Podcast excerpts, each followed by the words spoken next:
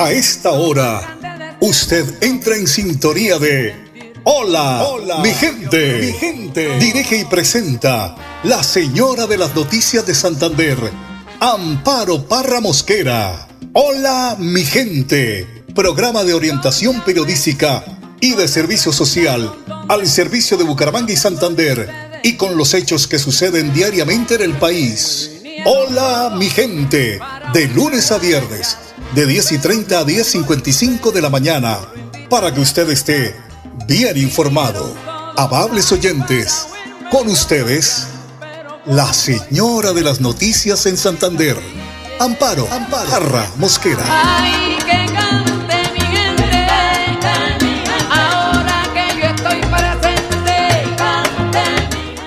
Gracias, mi viejo Willy Peña. Eh, le tengo que decir muchas gracias. Su voz me encanta, me embriaga, me fascina. Como siempre, aquí con ustedes, amables oyentes. Pues ya, ponerme bien las gafas porque usted sabe que uno de quinceañero ya tiene que eh, eh, acudir a este apoyo visual. Oyentes de Hola, mi gente, muy buenos días. Hoy es jueves, jueves 9 de marzo con don Arnon Fotero, don André Felipe Ramírez. Estamos entrando a sus hogares a esta hora de la mañana para acompañarlos en su carro, en su sitio de trabajo, para contarles temas de actualidad, tanto regionales como nacionales. Les contamos el estado del tiempo para hoy. Tenemos 22 grados de temperatura estado del tiempo, según el IDEAN, a esta hora tenemos eh, esa temperatura no de 22, no de 20 grados, está aquí cambiando. Anuncia lluvias por la tarde y por la noche, al principio lluvias, más tarde encapotado. encapotado. Por la noche nublado. La temperatura máxima de hoy 22 grados, la temperatura mínima 18 grados. Así que a cargar paraguas y llevar su chaqueta. Este clima tenía Bucaramanga hace que unos 40, 45 años nos pueden llamar para que nos recuerden eso porque es bonito saber que esta ciudad tuvo un clima excepcional.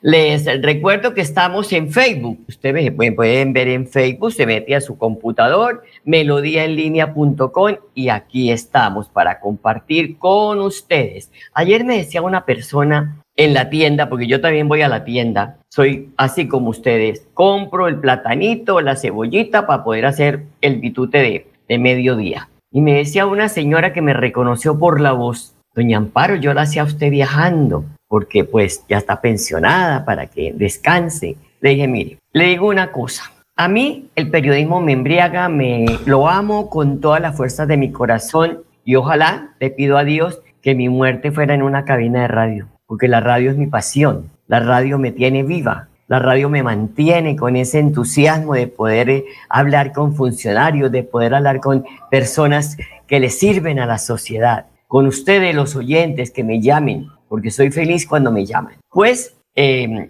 también tengo un correo donde ustedes me pueden escribir, es un correo personal, amparoparracomunicaciones.com. Repito, amparoparracomunicaciones.com. Ustedes me pueden criticar, me pueden decir si les gusta el programa, si no les gusta, qué les gustaría a ustedes que yo hiciera en este programa, en este espacio de 25 minutos que me otorga Radio Melodía. Ya me mandó para este horario, pero no importa, aquí estamos. Como dijo una persona de la Luciérnaga, bonito programa, ¿no? Y bonita hora. Pero bueno, aquí estamos acompañando a las madres de familia que están en la cocina ya haciendo el almuerzo para los suyos y que nos escuchen. Esto es de verdad para mí un placer. Y para que ustedes puedan participar del programa, pueden llamar al 630-4870 y al 630 4794, 630 4794. Bueno, a consecuencia de la lluvia, a esta hora está cerrada la vía Bucaramanga Barranca Bermeja. Las autoridades confirman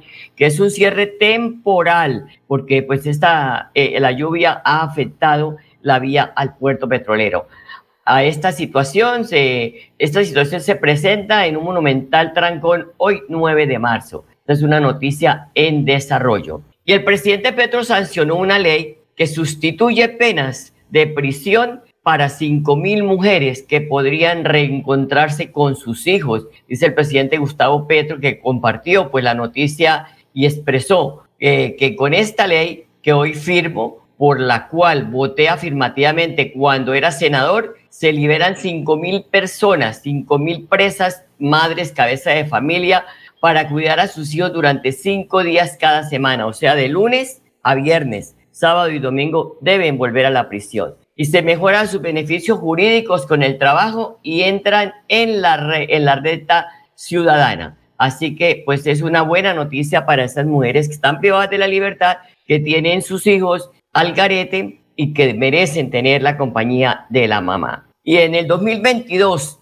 la Secretaría de Desarrollo Social impactó a más de 4.000 adultos mayores en Bucaramanga. Mire, adultos de más de 60 años participan en las jornadas gratuitas y directas en este territorio. Se ha realizado en los barrios Limoncito, Galán, Pablón, Kennedy, Álvarez y los corregimientos 2 y 3 de Bucaramanga. Durante el mes de marzo se, se están llevando a cabo cinco jornadas de promoción de salud y de prevención de enfermedades. Por eso, eh, eh, se, eh, se, está llegando a los barrios de la ciudad. Se espera beneficiar a 3.000 adultos mayores. Una muy buena jornada. Todo eso hay que aplaudirlo. Las cosas buenas hay que aplaudirlas. Las cosas malas hay que decirlas porque no es culpa de los medios de comunicación, sino de las cosas que ocurren al interior de los gobiernos, al interior de muchas cosas que tenemos los periodistas, esa obligación de tener esa comunicación con nuestros oyentes.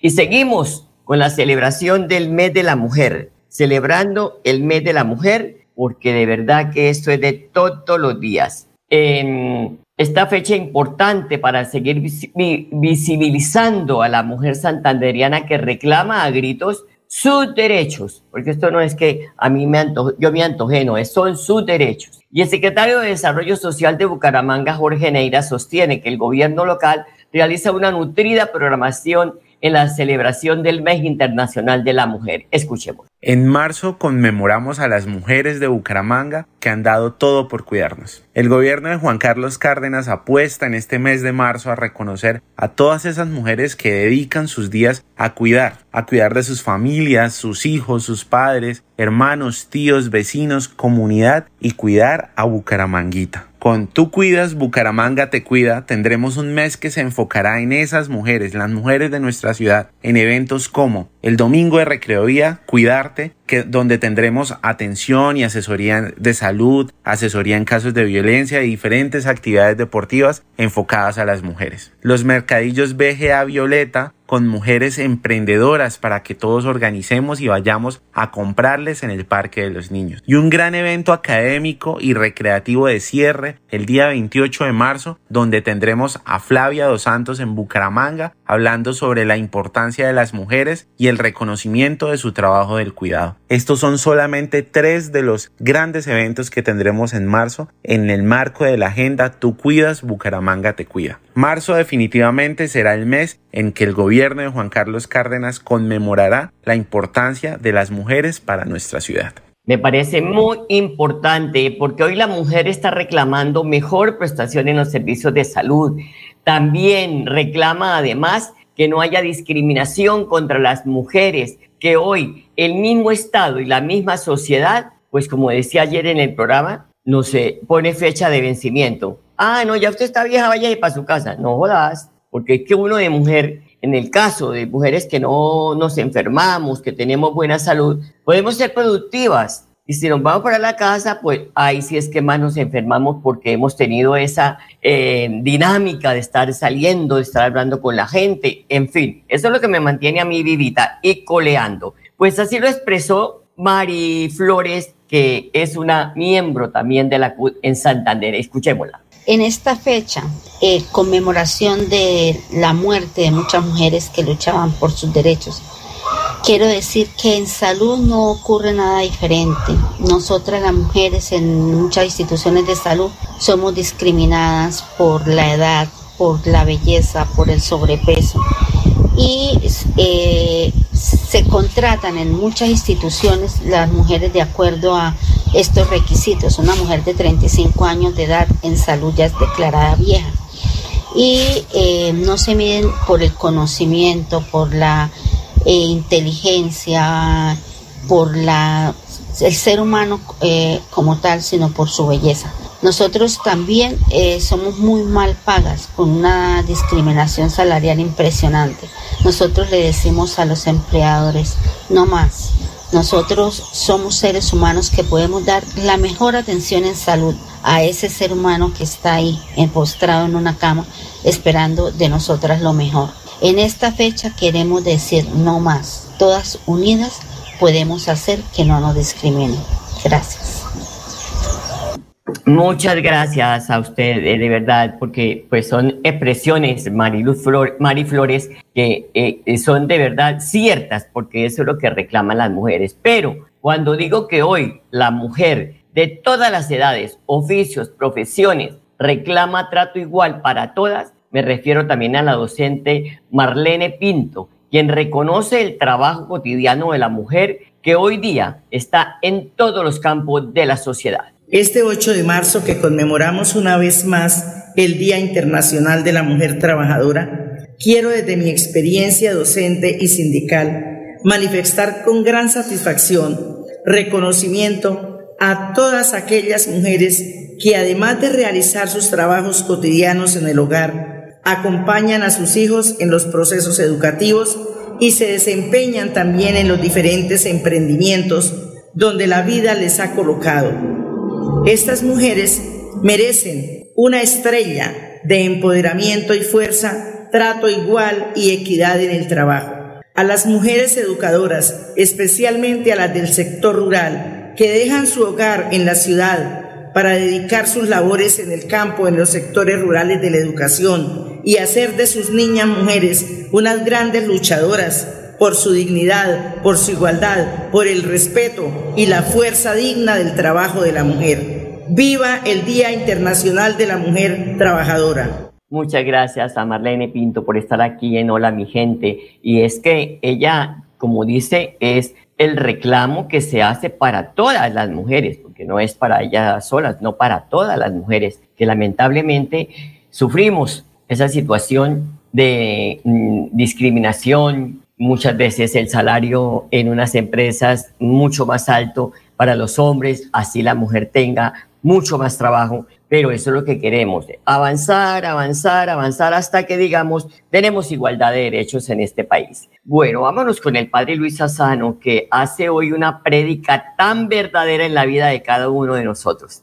Podemos oírlo. Lucas 16 del 19 al 31, lino finísimo. Lo primero que vemos es un hombre rico. Jesús no da nombre, porque puede ser vos, puedo ser yo, tenés que poner tu nombre o el mío. Significa que todos ponemos nuestra seguridad en alguna riqueza, que no necesariamente es el dinero, ¿eh? sino que puede ser una persona o hasta incluso puede ser una cosa o una situación. Es cuando te aferras tanto, tanto, tanto a algo o a alguien que crees que teniéndolo o teniéndola lo tenés todo. Y sabes qué? La vida te va mostrando con el tiempo que aferrarse tanto a algo o a alguien sin mirar lo eterno o lo sobrenatural te termina generando un calvario futuro. Sí, hoy fíjate si aferraste tu vida a algo o a alguien. Analizá si ataste tu vida a una persona o a billetes o a una camioneta o la aferraste a una situación, porque todo eso pasa y tu vida también va a pasar. Por eso ahí entra este segundo punto que es atormentan.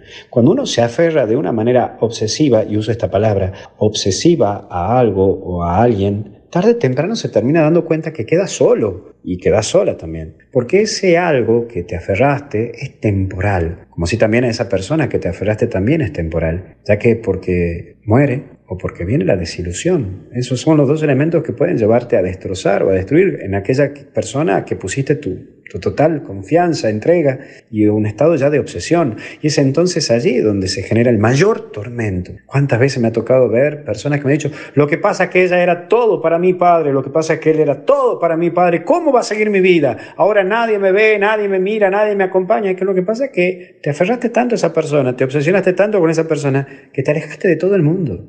Cuando te sentís en la nada y buscas que alguien reemplace y ocupe ese puesto, Jesús también muestra que aquí hay una división y un límite. Las personas no pueden ser objeto de tu obsesión, porque acuérdate lo que hizo eh, el rico a Lázaro. Che, mandalo para que me, me sirva. No, no, no, pará. Las personas no pueden ser el objeto de tu obsesión, porque lo que buscaba este rico no era entrar al cielo, lo que buscaba este rico, seguir en su capricho y su obsesión de que alguien reemplace a este punto de riqueza. Sí, las personas, vuelvo a repetirte, no pueden ser objeto de tu obsesión o el calmante de tus necesidades. No es un calmante de tus necesidades, porque todos tenemos una vida y es para vivirla y compartirla, no para que sea absorbida ni disminuida por el otro, ni por vos ni por mí. Por último, si no escuchan, es llamativo que la parte final de este Evangelio Jesús siga mencionando al rico como rico y no le pone nombre, porque hay personas que no son capaces de soltar nada, ni con tormento encima, ¿eh?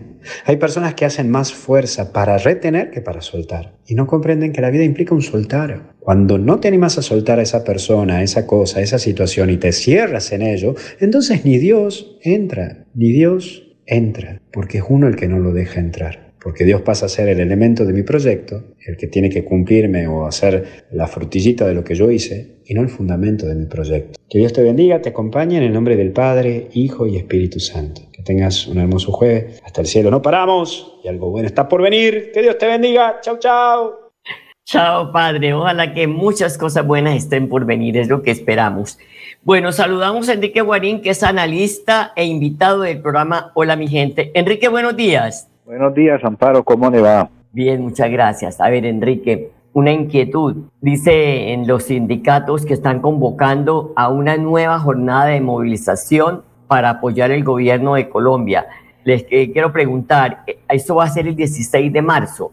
¿En Santander se van a participar? A ver, en Santander eh, hay reunión del comité ejecutivo este lunes de la CU Santander, las otras centrales también están en esa expectativa de reunirse, pero las, las, movilizaciones están más que todo centradas en las grandes capitales, es decir, Bogotá, mm, Medellín, Cali, Barranquilla. Y aquí se está mirando a ver si se, concreta en ese sentido para eso. Mm, no, no, no, no, no se ha confirmado así nada, pero sí se está impulsando movilizaciones para respaldar todo lo que es la reforma laboral y las reformas que favorezcan a, los usuarios en a la reforma de la salud. Qué bien, estaremos pendientes porque es una noticia en desarrollo. Bueno, Enrique, el Plan Nacional de Desarrollo 2023-2026 pues plantea garantizar los derechos de las mujeres es algo central para que Colombia pueda ser potencia mundial de la vida, dice el gobierno. Eh, para una vida libre de violencia, propone la creación del Sistema Nacional de Monitoreo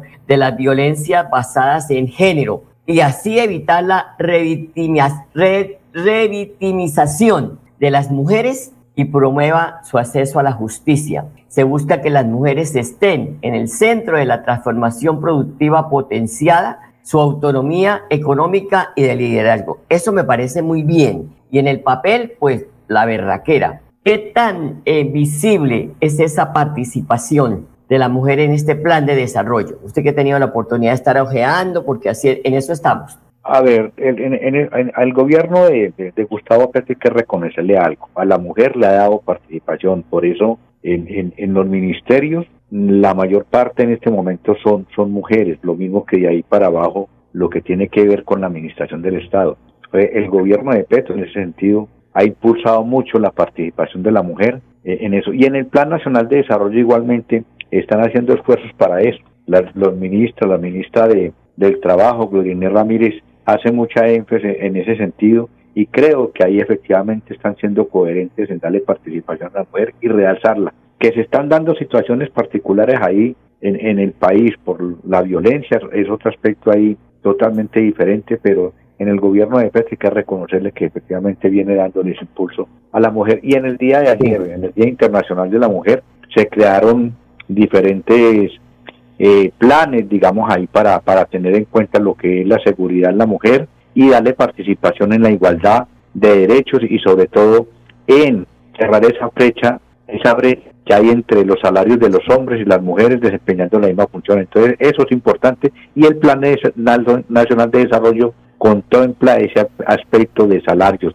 de que la brecha entre los hombres y las mujeres en el aspecto salarial se disminuya. Precisamente a las 10 y 50 minutos les contamos, Enrique, que la ministra de Trabajo propuso ayer entregar un bono pensional de 50 semanas a cada madre eh, que tenga un, un hijo, o sea, el número de hijos, y yo creo que lo limita hasta tres hijos. ¿Esta iniciativa tiene pies y cabeza o es Pues, pues yo la primera vez, o sea, eh, eh, una cosa es uno pensar con el deseo y otra en la realidad, pero yo la primera vez que escucho una profesora me parece interesante ahí en ese sentido, a pesar de que uno tiene que tener unos, unos aspectos ahí a evaluarlos para que eso no se degenere, porque si no se le sale las manos, pero es una, es una propuesta de esas que, que, que sacan ahí un momento a otro para discutirle, debatirla, mirando a ver qué tan viable es y si socialmente efectivamente juega un papel importante en, en, en, en reconocer los derechos a, la mujer en ese sentido. En eso, entonces una propuesta ahí que, que yo particularmente, pues la primera vez que lo escucho y tengo que evaluarla bien,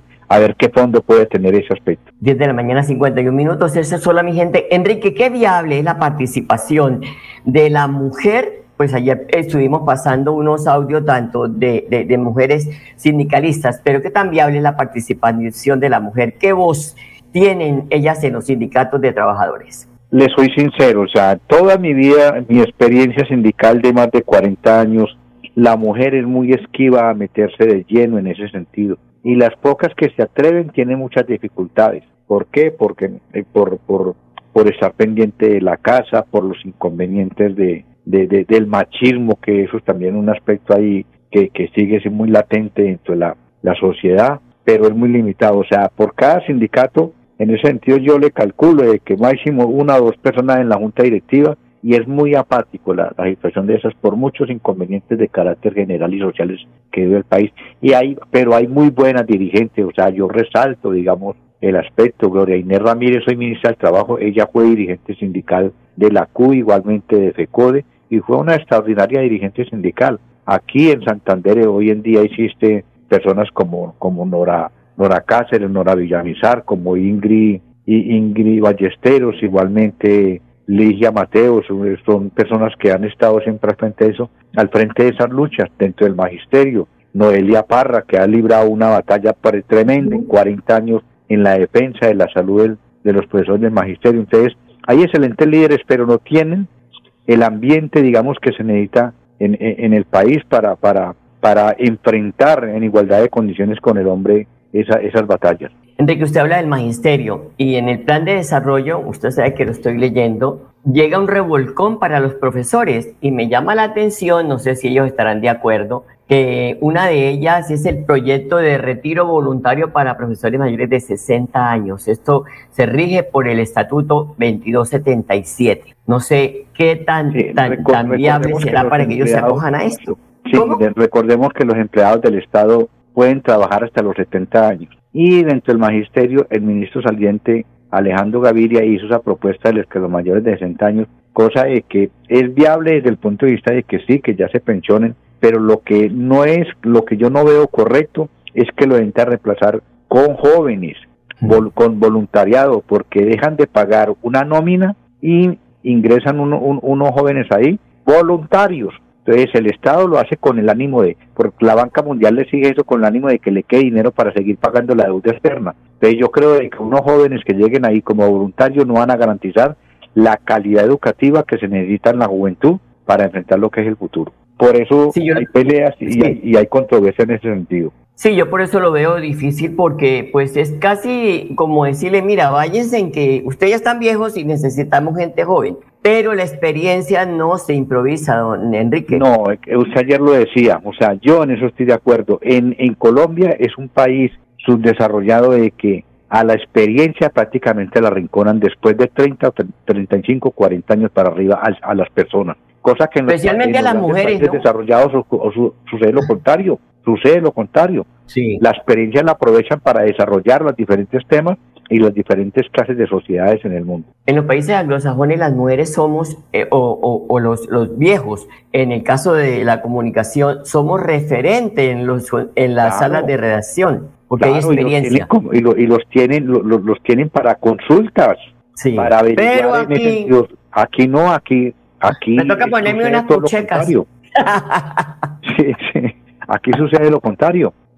Bueno, nos agotó el tiempo, Enrique. Gracias por su participación. Dios lo bendiga. Y a ustedes, amables oyentes. Buen día. Gracias. Bueno, chao. Bueno, gracias, Enrique. Buen día. A ustedes, amables oyentes, gracias por compartir este espacio. Quisiéramos tener más tiempo para poder música, para poder hablar más de lo que hablamos en 25 minutos. Los quiero mucho y hasta mañana. Oiga.